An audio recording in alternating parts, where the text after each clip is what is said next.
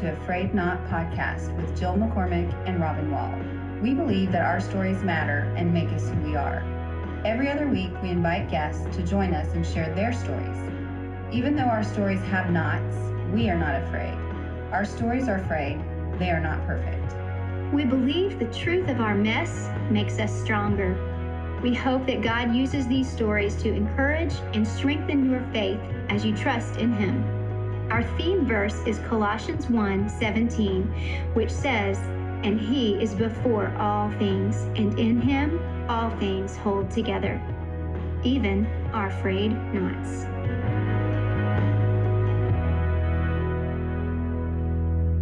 Hello, podcast listeners. I'm Jill McCormick, And I'm Robin Wall. and this is A Frayed Knot podcast.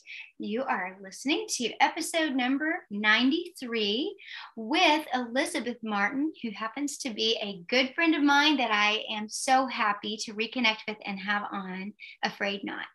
Elizabeth and I met each other at OBU, Oklahoma Baptist University, when she was a freshman and I was a sophomore. That would have been in 1995. Nope, edit.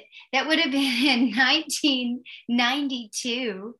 And we were friends in our education classes and we were fellow bow wearers.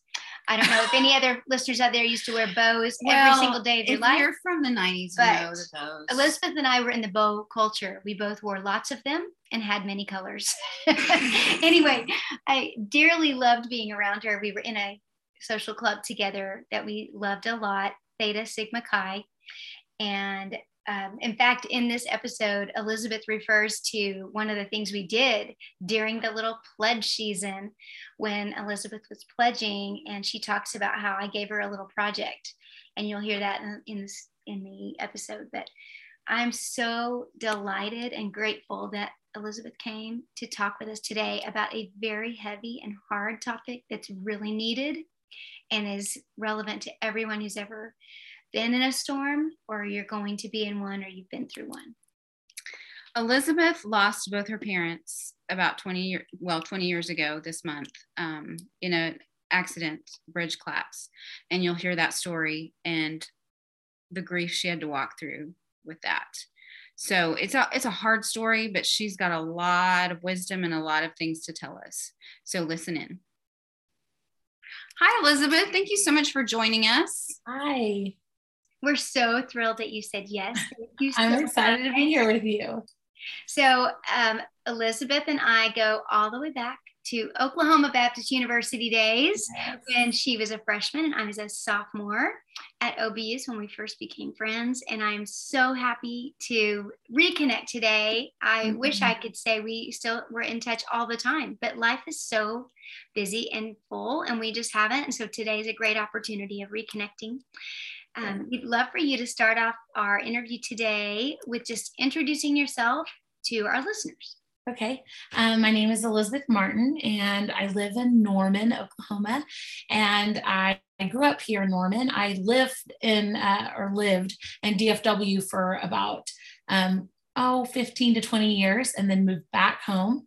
Um, and I'm here, and I am an educational consultant. I have my own staff development business. I train teachers and um, you know in the area of language arts and i love that work and i am blessed to get to travel and um, work with teachers a lot in texas. My business is in texas so i'm on the road a lot. And um, i'm married. I have um, a wonderful husband jeff who um, is definitely my best friend and we have a four-year-old daughter which was um, just a, I don't know, the Hail Mary pass of getting married at 40 and then having a baby at 43, like surprise. And so we have Charlie, and she is um, definitely just a light and a love and just just the biggest blessing you could imagine. So that's kind of our family and who we are and whatever. So And I have to mention that your husband, Jeff, was Chris's roommate at Yes. OBU. yes, When Chris transferred, he was a junior transferring in at, to OBU, and he lived in um, the dorm that's now called AG, or is, is it called Brotherhood? I don't know. Brotherhood now. Brotherhood now, or whatever. Whatever. I don't know. Used to be It used to be Brotherhood, Brotherhood. Now it's AG. Whatever. Yeah. So whatever it was then, he lived in that dorm with Jeff Cox and they had a fun, fun time. I think just for one semester. Yes, because Jeff left. But he says that he that chris had pictures of robin all over the room and jeff had pictures of larry bird. And that it was like the funniest thing because jeff was obsessed or is obsessed with larry bird to this day. So did you know each other w we did not. No. No. No. It was a just a mutual friend from obu who set us up and it was just done. It was already done you know? Oh so it's kind of weird. Yeah well, I would actually, I would love to hear that story. Do you mind telling us the story? Like, what was your, when you came for a date, was it just like an instant, we're, this is going to work, let's get married? Or no, um, I think we both knew before, well, we didn't really know before the date, but it was, so it was Chrissy, our friend Chrissy and Val oh, tried to set me up with him and I was kind of not in and I wasn't sure about him, just whatever. And I was kind of not sure. And I told them that I had been praying for someone who was ambitious. This is really terrible. I don't know if I want you to put this on there, but and not because Jeff isn't ambi- ambitious, but because I wanted a businessman because I have my own business and I'm I am a teacher, but I needed someone who was business minded to understand that I was going to be gone, that I'm traveling, that I'm running a business. So I've been praying for someone who was ambitious and not really about, it wasn't a money prayer. Like, you know, it really was just about ambition. And so Chrissy looks at me and says, Well, he's ambitious in the Lord, and there is no greater ambition than that. Mm-hmm. And I immediately was like, I'll go out with him. I'm so sorry. You're right. Like I was just done. and then he and I um, started talking on the phone pretty regularly, um, all the time, all the time. And I had told him I wouldn't, this was like the end of May, and I told him I would go out with him at 4th of July. And mm-hmm. by 4th of July, we knew we were getting married. Like it was just like that. So it was just a really, you know, timely, exciting. You know, God was so in the mess of it all. I mean, it was just, I don't know, it was crazy. I so. love it. And I'm also curious, what's the name of your education consultant business that you have? Oh, I don't really have a name. Is that weird? Like it's just Elizabeth Martin. I mean, it's just me. I mean, it's just yeah. Okay. No, well, uh, yeah. Like if people, if teachers wanted to get a hold of you, what would they go through? Oh, you could go to literacymix.com. Um, my business partner, a, a, girl I do stuff with in the summer, Becky Casel, and I um, offer workshops there in the summer. Um, so you could look there, but yeah, not really, not really. I don't really advertise. So that you teach teachers. That's awesome. Yeah, it's crazy. Yeah. We're both in education. So we're both very I mean, I mean, Elizabeth, you and I had our classes together. I know. Several classes. I had foundations of education with Dr. Lyles with you. Yes. Remember that? Yeah. He was a funny guy. yes. Yes. Okay, so we would love to hear your story, which has a lot of emotion in it. And I just value the fact that you're willing to share a time that is um, really a time of grief in your life. And I, um, I just, my prayer is that God will use this story to help people that are walking through something sure. that is really hard and that um, whatever you share might be something they need to hear today. So please just, uh, we'd love for you to just take the floor and share us what, what you will. Okay. Um, so when, okay, I guess like when I was 28, so I'm 48 now, so just about 20 years ago, um, my parents were um, driving from Oklahoma City to Arkansas to see some of my dad's cousins, and they were um, tragically um, lost their lives in a bridge collapse. And um, the bridge was struck by a barge on the Arkansas River.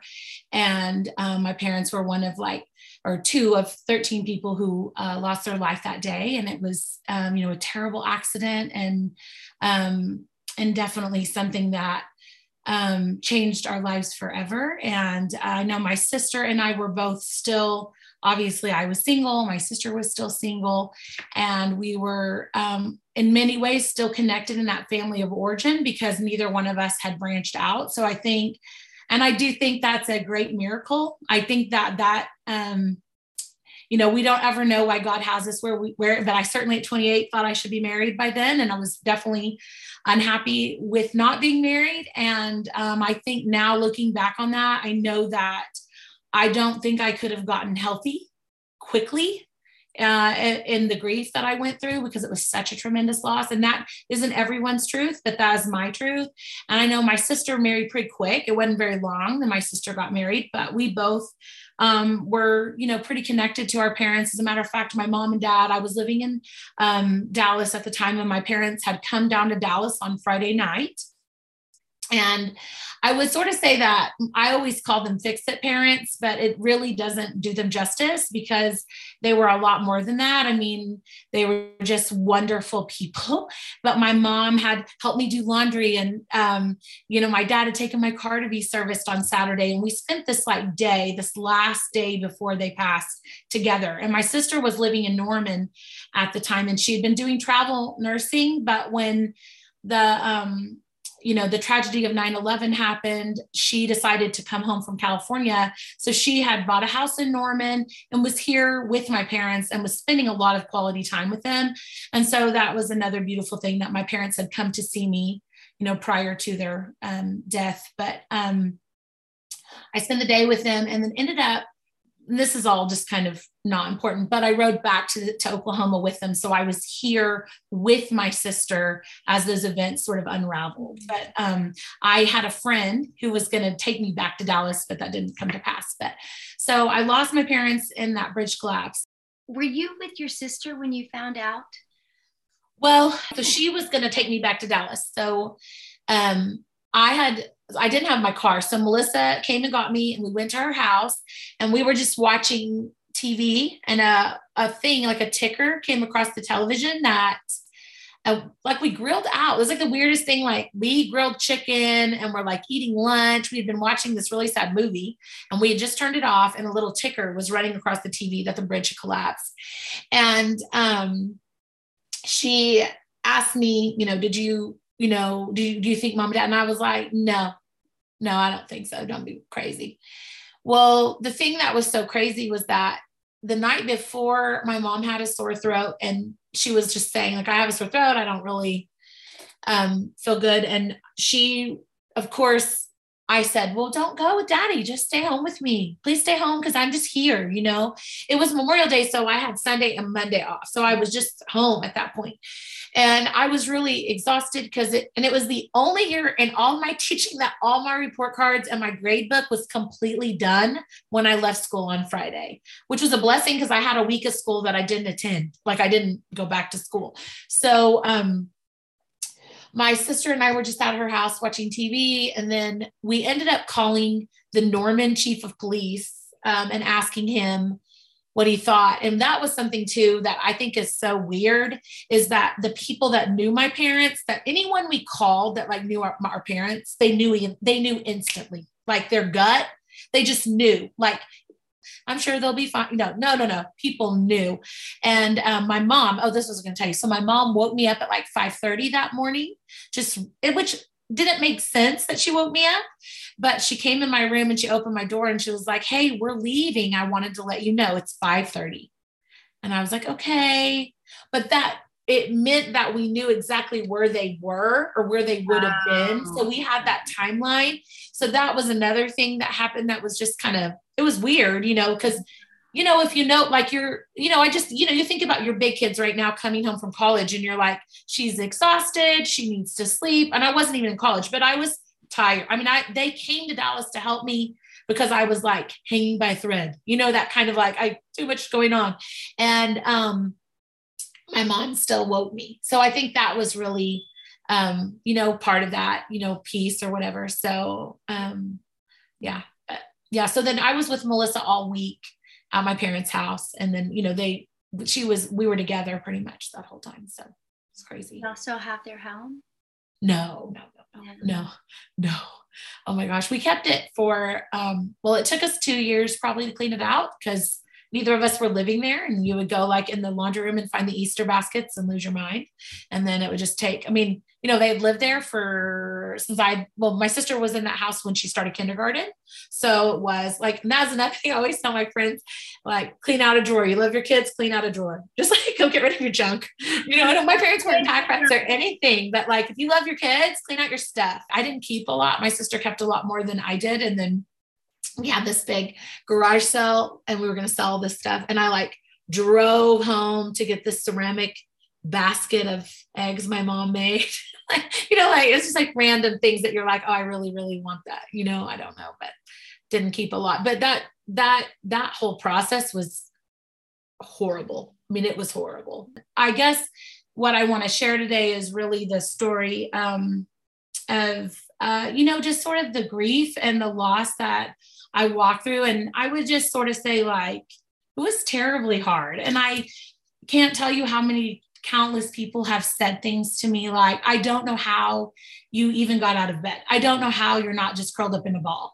And uh, I can say with all honesty that we were, you know, we really truly were for a little bit, you know, um, for just a little while. But the truth is, um, my parents did some things um, in the raising of my sister and I that set us on a course to be to be okay, and that was really uh, making sure that we uh, were in relationship with Christ. And I think that it was my walk with the Lord that really ultimately was the thing that saved us. And, um, you know, I think, or not us, me, you know, and Melissa too in her own, her own journey. But, you know, um, as a Christian, I think, and one of the things I know you talked to me about before we you know got on here today was what are some of the pillars of your faith and i was a little nervous about this um, question because not because that they aren't my pillars, just that they're really simple.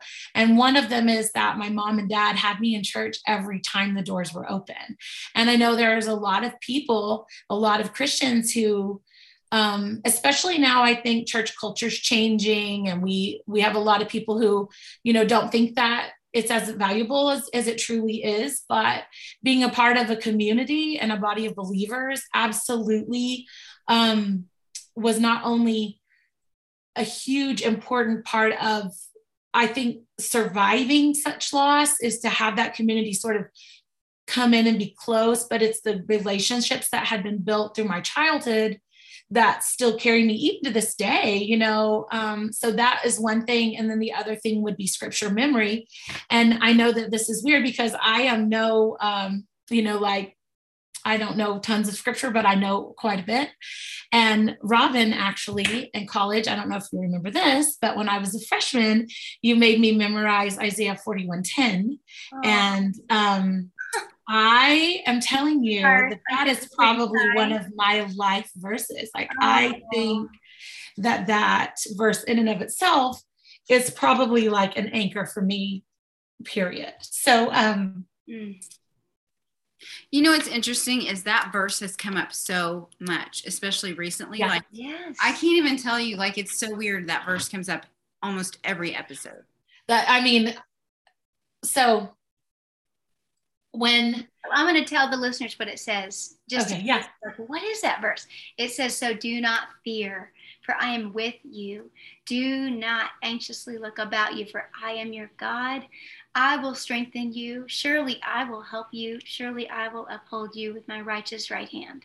Isaiah 41 10. Yes. It is an anchor, isn't it? Oh. It is, yeah. So, um, and I would say that, like, I think in the worst grief, and I really, this part is so hard to talk about. I can talk about my mom and dad and not get teary, but when I talk about the grief and the real sadness, it's the hardest. But um, in the hardest times of grief, I can remember just laying on my bed and imagining that I was in the Lord's hand. And that would be the one thing that would sort of just give me rest and peace in that time. And um, so that was a real, uh, like it's such a simple, literal thing. Um, but that was something that really, really uh, carried me in a time that was extremely difficult. And um, funny enough, um, well, I don't know if I would say funny, but another thing that helped me a lot in the grief was um, the analogy that grief is like a spiral staircase. And this was something that I had never heard before. And I feel like when I share it with my friends as they're experiencing grief, that they don't necessarily haven't heard it themselves. But it's the idea that I think, you know, you hear about the stages of grief and people think of that in a, lit- a linear manner. And it's not linear at all, it's actually circular. So you're just like kind of walking in circles, and the circles get wider and wider, you know, like the so the the overwhelming, you know, sorrow or, um, you know, just the disbelief or whatever, those kinds of things aren't there all the time, you know, but every once in a while I will, um, you know, experience a kind of grief or sadness that I didn't see coming or I didn't expect it. And I, for a long time, was really hard on myself about that because I would think, like, suck it up, you know, suck it up, buttercup, you're fine, you know, and um, really kind of understanding that grief is something that will be with me i think for the rest of my life that i will always grieve my mom and dad. And just the other day i was at um, my uh, church i grew up in offers gymnastics and i took charlie and my mom actually worked at the Family Life Center at First Baptist in Norman. And I was sitting in the bleachers in the in the gymnasium watching Charlie do gymnastics and had to have a moment to pull myself together because all of a sudden I was just like, where is my mom? You know, and it's it's part of you know life. It's just part of our life. So I would say like that is something that you know I really kind of had to deal with how that you know, rides with me. I can say, um, rides with me. I, I can say too, like, this is the first, last Sunday was the first time in 20 years that I had been to church on Mother's Day. Um, wow. Wow. I just had not gone. I just kind of refused on Mother's and Father's Day. I just found it to be more emotionally responsible for me to protect myself. Yeah. Yeah. Than to go and get upset. But um Mm-hmm. I I definitely think, and that is something too that you kind of learn is that you're responsible for some of that and to take some responsibility and not let it happen to you. Um, I think and I don't that you that you're not apologizing for that. That you're saying I have a responsibility mm-hmm. to care for my heart, and I yeah. cannot just throw it out here. It's it's so wise that you looked at that and thought, for these years, you know, I need to not go to church today. This is what I have to protect yeah. my heart. So I think there's a lot of wisdom in that. Yeah, we have to take care of our mental health. And I'm glad that you brought up the spiral staircase. I mean, just because I'm in the counseling world, I know I knew mm-hmm. that, but I do think people think they most people have heard the five stages of grief and they think, okay, I've been through denial, check, anger, check, yeah on to the next thing and that's yeah. not how it works. Because they all well, come back around don't they? yes. And i was in counseling for probably six years with a wonderful lady in um, keller texas. And she i kept asking her i would say carolyn when is this going to be over? Is there anything i can do to like speed this up? And she would just look at me and just shake her head and say i'm so sorry. Because i i um definitely am one of those people like give me the list i'll do the list and we'll have it done. You know i really wanted that for myself. And you can see as i'm crying today that it is never going to not be with me.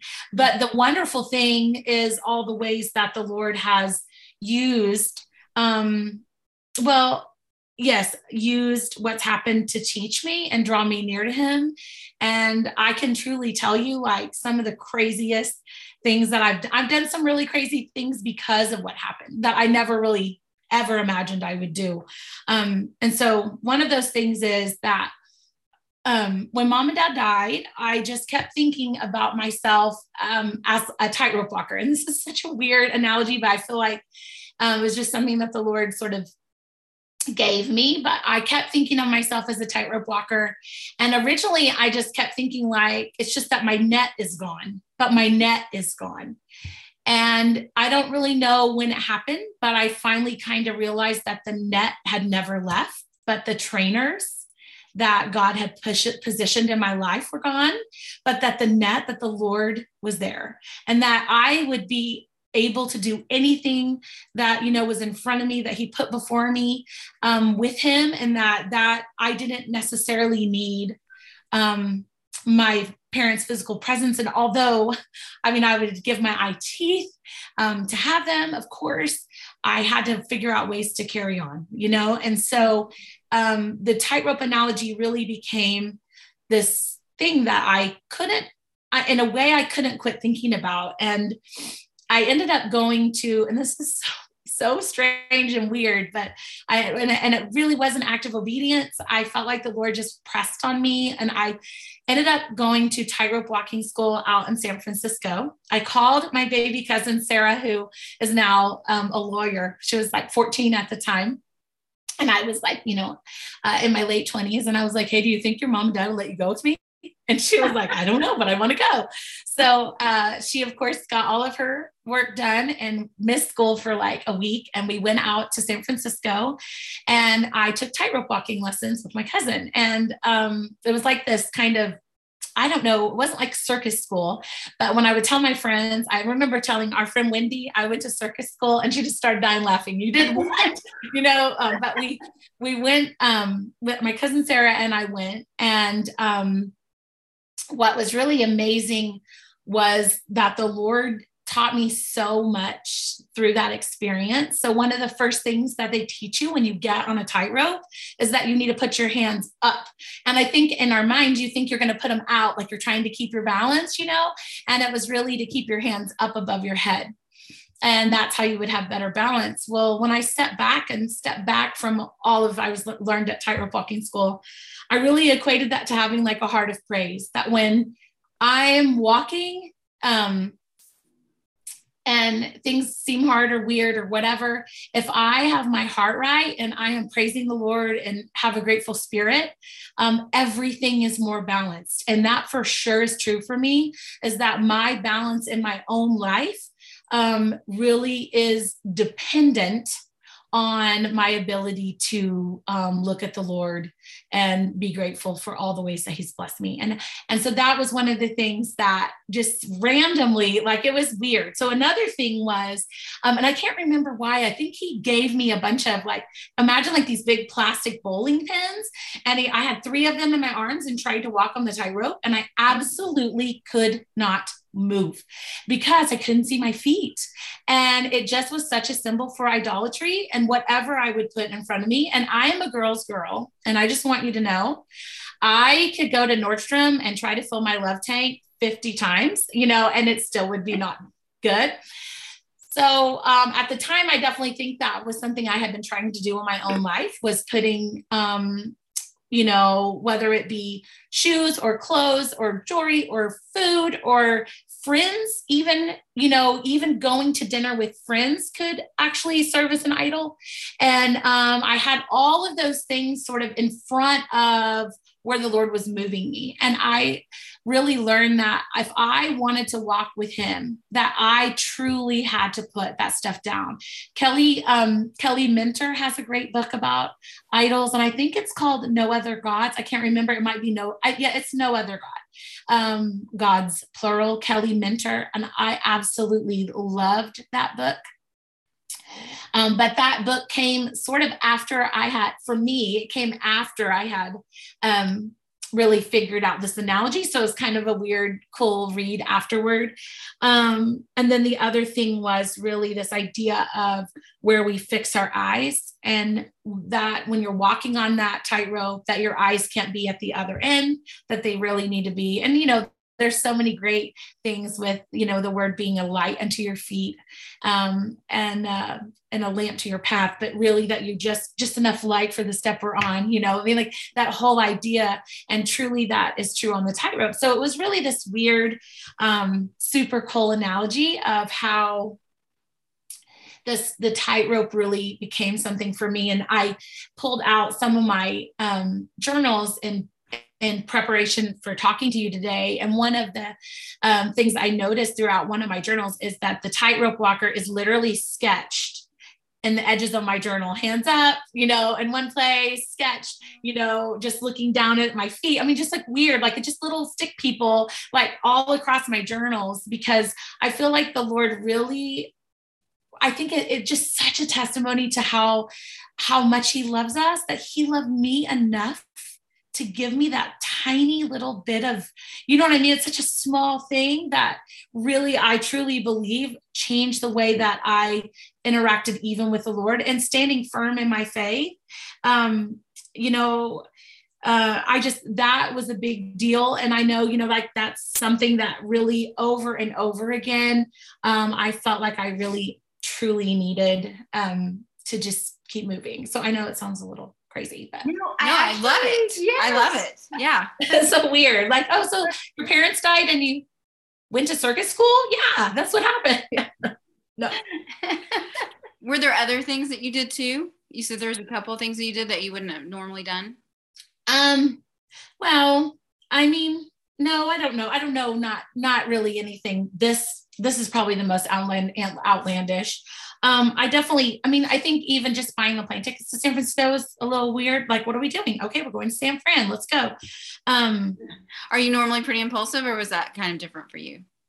No, and it wasn't an impulsive decision. I mean, it was pretty thought out. Yeah. Um, I just decided. I felt at the time, I felt really called to write. And um, I ended up, I went, I did all that. And then I was in a Christian Writers Club and I wrote with some other gals. Um, there was a lady, Victoria Rogers in Dallas, that um, kind of had headed that up with me. And I did not, I'll be honest, I don't, I, uh, there is no part of me that wants to write a book, like no part of me at this time in my life.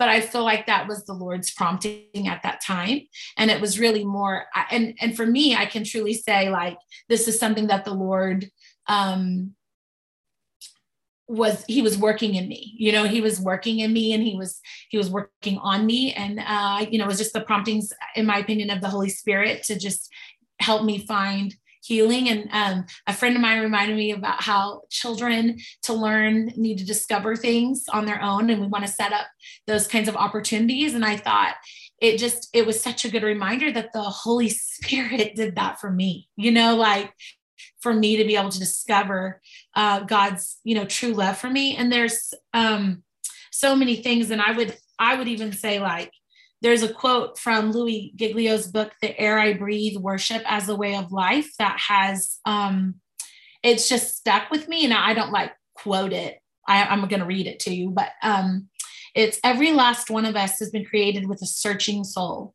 designed that way by God, so we would find no rest until we find our rest in Him.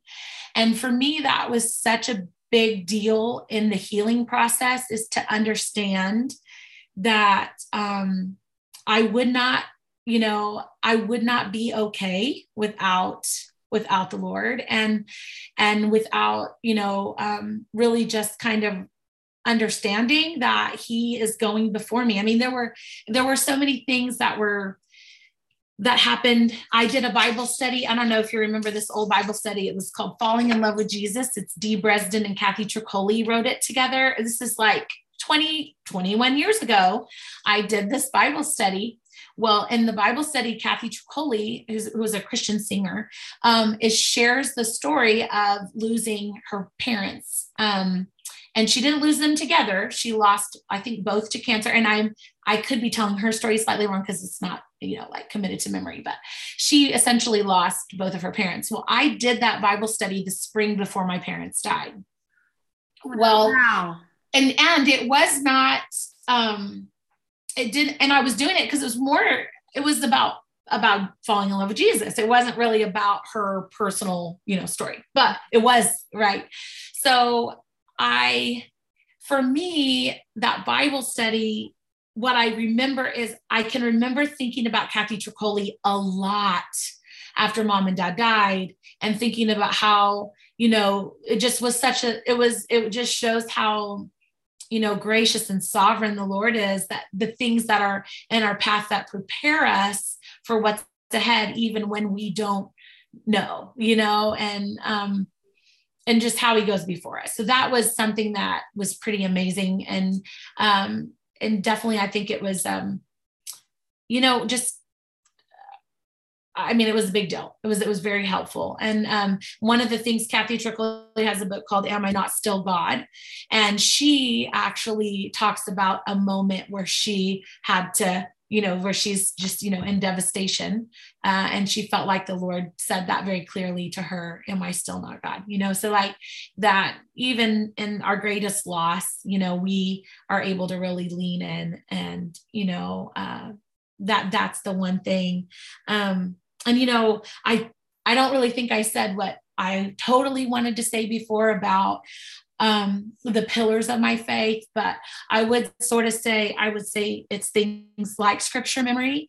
And I wanted to talk about that. My sister has this memory, and it's my sister's memory, not mine. But she says she can hear my mom saying to her, Melissa, what's John 10 10? And it's, I've come that you might have life and have it more abundantly. And I don't remember my mom saying that to me, but it's this idea that we are, you know, here, you know, we are here for just this little while before we're, we're with him but we are called to you know glorify him and to um, really exude his love. And i had to at a certain point in that grief choose to stand firm in my faith and get up and move on. And it was not it's you know it would not have honored my parents not to. And i think you know it, and i can say that now because I'm 20 years out from that loss. But there truly was a time, and it wasn't in six months and it wasn't in a year. It probably was a couple years before I really was able to say, you know what?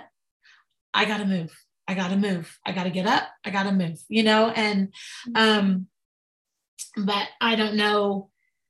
I was thinking about how grief is, you know, it, it, it can really, you know, a broken heart can really enslave us. And it just, it's that Galatians 5 1 says, It is for freedom that Christ has set us free. Stand firm then and do not let yourselves be burdened by the yoke of slavery. And I think for me, it's this choice to choose to walk with a grateful heart for all the wonderful things that I have been given um, regarding my parents and not just my parents, but my family, um, and to live and to live in that place because uh, i mean it, it could have been pretty i mean it was pretty debilitating as it was you know yeah mm-hmm. well and being 28 years old and then single at the same yeah. time and it took a while before you found your husband so you were kind of on your own for all of mm-hmm. oh yeah absolutely and i um within a couple of years is when I left uh, from when parent my parents passed is when I left the classroom. So that also changed right. the way that I was interacting with the world because I had been going, you know, when you teach school, yeah, you your teammates are your people, right? Yeah. Like it's your and it, whether you love them or not, they're your people. And um, I left teaching essentially to do contract work, and um, that put me again in a place where I really had to figure out how to be alone you know and and and to understand that i wasn't alone and and to work that out you know and i just so that you know that was definitely a part of it hmm.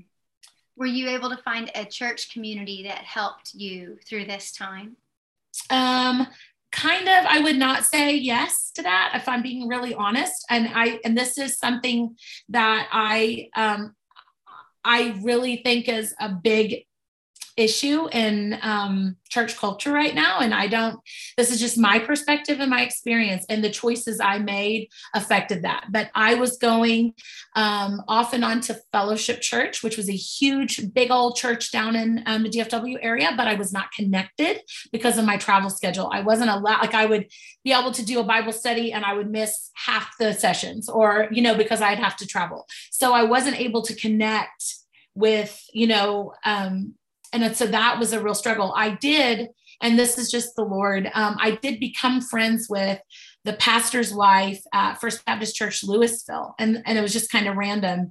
And she sort of poured into my life and really just became my friend. But it wasn't, um, I, I, I can say to you, I was not, you know, part of community and part of um, that's been something that I grew up steeped in church community. And um, I would say, as I went to Dallas and I was by myself and I was single, and I think it's even more difficult when you're single because you don't have the pull of i mean right now with jeff and charlie we're like we got to get her to sunday school. We got to get her to sunday school. You know like there are so many things that um you know that drive you in a different way when you have family but my singleness affected that. Um and i can i'm not i'm not really ashamed i mean it's a little embarrassing but it's just the truth of what um, that time was like and then um in addition to that I think that was one of the things that when Jeff and I made the decision for me to move back to Oklahoma and we got married, I was totally all about it because of community. I knew that if I came out of that big city culture and, you know, I had friends scattered all over DFW that I saw all the time. So that again, I mean, or, and this is all cheesy, but getting your hair done in Dallas and then you're, you know, you go over here to this doctor and over here to that doctor, where like when you live in Norman, Oklahoma and all your people are there, you have community. It's just very different. Mm-hmm. So I, that was definitely one of the biggest struggles for me at that time. And my church community from First Baptist was so amazing when mom and dad died. And this is one of the things I'll never forget this. Our neighbor down the street, there were so many people at our house. It was just like, it looked like, you know, like a five day long party was going on. There were just cars everywhere, people just coming to see Melissa and I and all of that. Well, our neighbors down the street came, the mom came and she was like, I don't know who all these people are, but they need to leave you alone. They need to go. And I was like, no, they're our family. Like, you don't understand. I mean, like, these are, no, they're here. They're fine. And that really, it's like something that really stuck out to me because um, she didn't understand what being part of church community really looks like and what it's like to be carried. There are still people from that church, and I'm going to say this lady's name and feel really good about it. There's a lady named Donna Queen who I was never particularly close to. I don't know that my sister was, but she was the hands and feet of Jesus for my sister and I mm. that week. She was ser- like just there serving us and loving us. And I, to this day, I count her a hero. Like I just, you know, she was just somebody who was there and just present and loving and just generously giving her time. Wow. Um, so I do think it sounds like it reminds me kind of like Shiva, like Jewish people sitting Shiva for the days after death, and then people come and stay with them. Yeah, well, I mean, it was kind of like that. It was really weird. It wasn't. It wasn't the whole, you know, time, of course. And a part of the tra- way that tragedy rolled out was my parents' bodies were they the bridge collapsed on Sunday morning, like around 8 a.m. And they did not find my parents' bodies till um, Tuesday. So we had like a very long time where everyone was just waiting. And my dad was a um, police officer and a scuba diver and on the SWAT team. So there was um, at the time, so this is kind of uh, fun fact. Uh, my dad had a pager and I don't think he he did have a cell phone, but I kept trying to page my dad. And when I called the highway patrol, they told me that around the river, um, it was a dead zone. And they kept saying, like, your dad and mom could literally be sitting on the bank. Like, you know, like they're don't give up hope. So that I, I think we, re- I really personally feel like around two o'clock that morning that when they had not made it home is when I knew like they're, they're gone. Um, but it, it was a long haul until they actually you know, were able to recover their bodies and, you know, let us know that they had been found and all of that. So that that was part of why I think that it happened that way. Um, the night that our aunts and uncles and cousins all came to town, we didn't have the funeral till like Friday, but like the night that all of the family came to town, um, a guy from our church literally sat in a lawn chair in the middle of our cul-de-sac with a sign that said "No fam- no visitors, just family," because that's how much people were coming. So he just said, "I'll just take care of it," and so he sat in a, in a lawn chair. But that, to me, that you know when i i believe that um, the way my parents chose to raise my sister and i in that church and being a part of that community absolutely speaks volumes um, in a part of who I am today. And those people not just pouring into us in a terrible time, but pouring into us Sunday after Sunday and sharing their stories and sharing, you know, the the love of Christ with Melissa and I both. You know, that is a that's an an un. I mean, it's a gift. I mean, it's how blessed how blessed are we that we were given that? And i know that's not everyone's story but that's my story you know? And um and i would even say the other pillar would be for me is that scripture memory. So i would say both church community and scripture memory. And and for me right now i kind of want to say this to you in the most like uh clear way I think it can be knowing three or four vo- verses really well that really, like Isaiah 41:10. Robin, you have no idea, you know, what that did for me. But it's that idea that if I invest my time and energy in those, then I am able to, it, it rings out for me the truth of the gospel because I've it's I've hidden that word in my heart. You know, um, there's a verse. Uh, my heart is stirred by a noble theme as I recite my verses for the King. My tongue is the pen of a skillful writer, and I don't know where it is. I think it's in Psalms,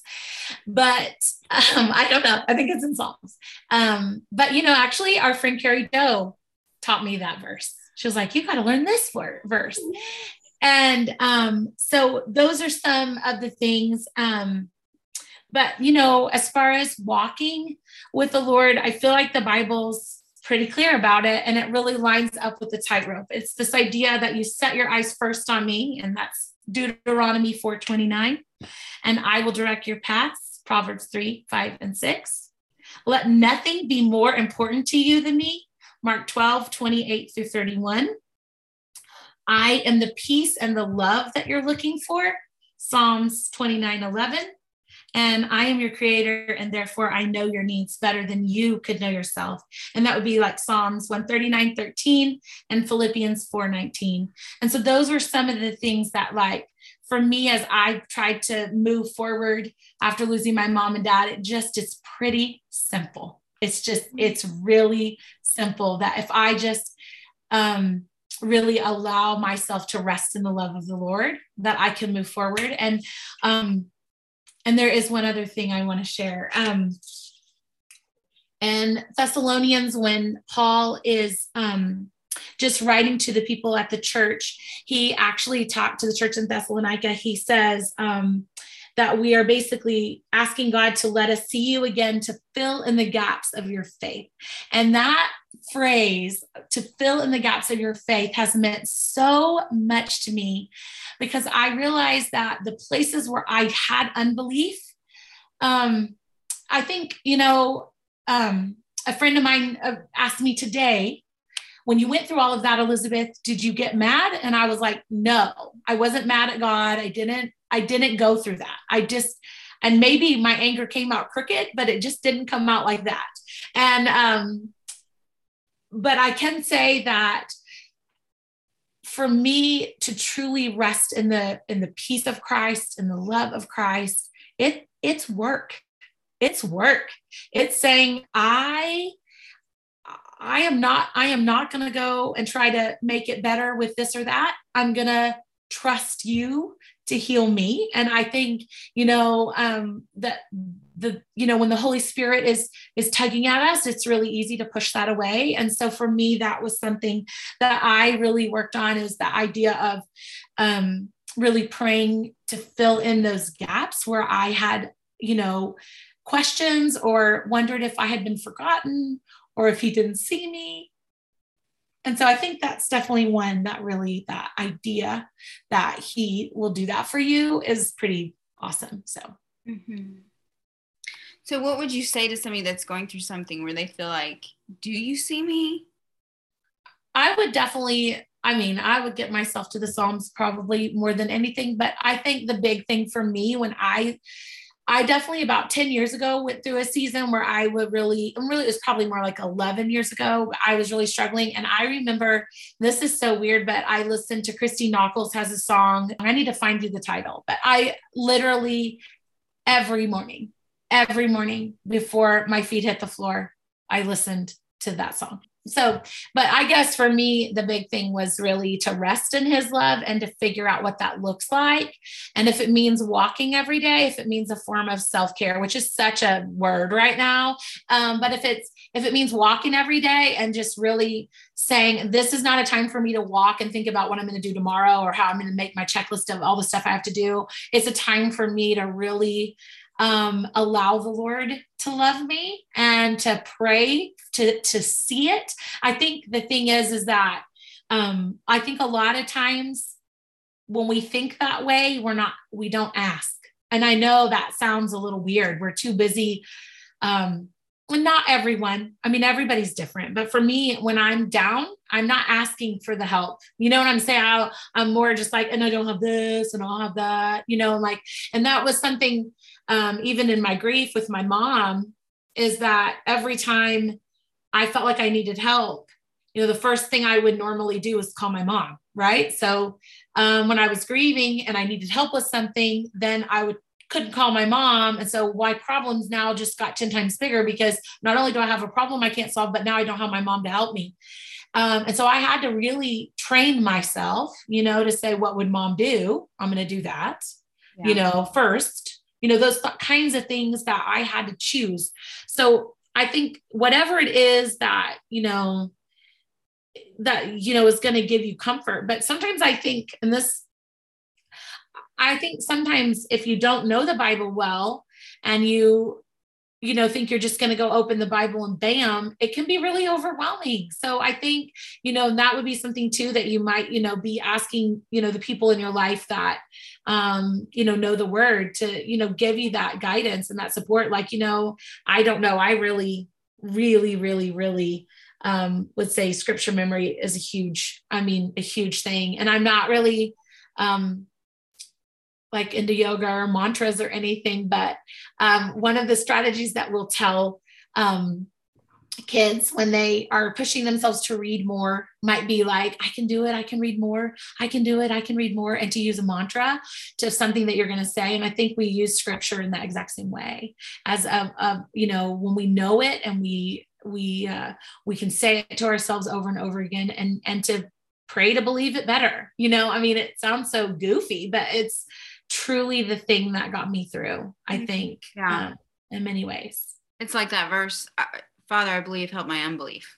Uh, amen. That yes. little piece that's like, I'm trying, I want to be here, but there's this little piece I need you to help. And I think, I think even no, I mean, you know, I accepted Christ at nine years old.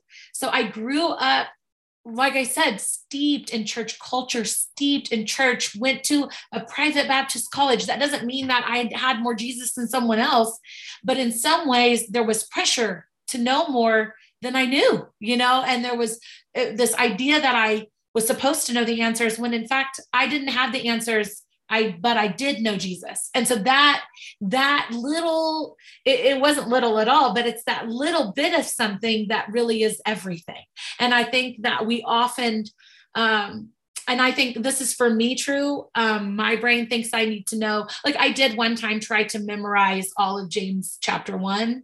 Um, I wanted to try to memorize it because I know someone who has it memorized, and I thought it was the coolest thing. I could not memorize more than five verses without just being like, "This is impossible. I'm out." You know, like.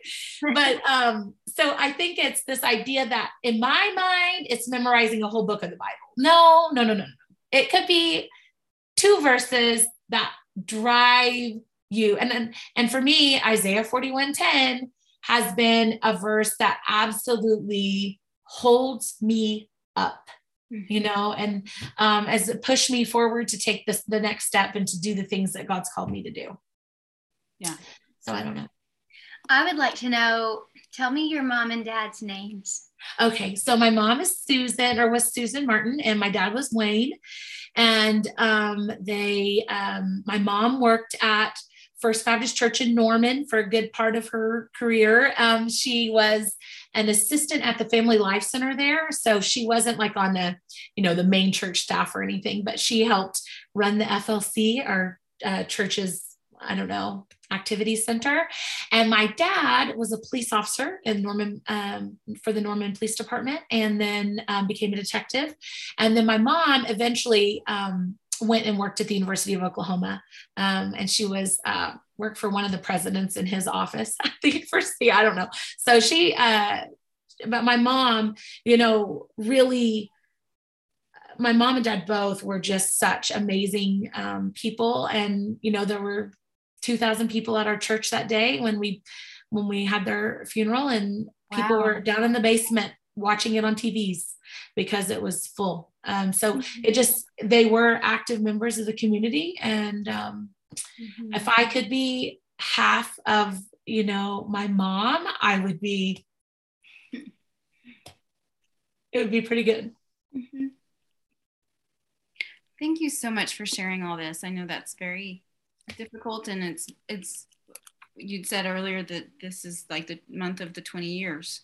Yeah, yeah. So, yeah oh well and i'm happy to share i think i think in some ways we're really called to tell our stories and to understand that you know um, what what i'm walking through or what i've walked through can hopefully help someone else. And um, i don't know. I mean i don't i certainly don't profess to have all the answers but i definitely would say you know take your kids to church Well, we think this. I think this is a great tribute to your mom and dad. Yes. And I thank you so much for sharing it with us. Sure. Thank you. Thanks for having me. Thank you so much. Listeners, we're so glad that you were here today, and we're so grateful to Elizabeth. Something that I have never thought about before that is really impacting and so good is the analogy of the tightrope and how Elizabeth shared that that was something God used in her life. Keep your hands up, keep a heart of praise. Don't carry those weights of idols. Put them down so you can see where you're stepping and then fix your eyes on that next step. Don't try to look too far ahead. I just thought that was just filled with wisdom, the whole story of the tightrope and how it really does apply to every single one of us. I, I loved it.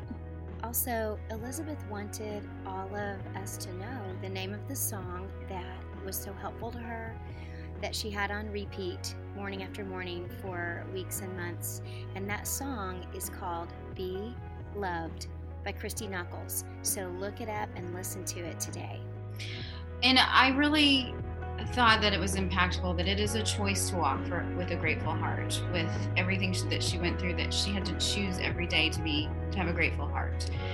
Um, also if you're going through a stage of grief it could be a death it could be the grief of anything that you're losing grief is a spiral staircase. It is not a checklist of the five steps. It is fluid and it comes and it goes and you, you pass through different stages at different times. So that's just something to be expected and make sure you, you needing to go to therapy that you walk through that with somebody. Also, remember to rate, review, subscribe, share on social media. Um, it really does help other people to find us when you um, subscribe, when you rate it. So please do that, and we will see you back. We actually we have some special things coming up for you this summer that are a little bit different that we're excited about. So starting in two weeks, we will have a different kind of um, podcast for you for the summer. It's going to be fine. We're just going to leave it hanging for you and let you anticipate what do they need. So we'll see you in two weeks. Bye.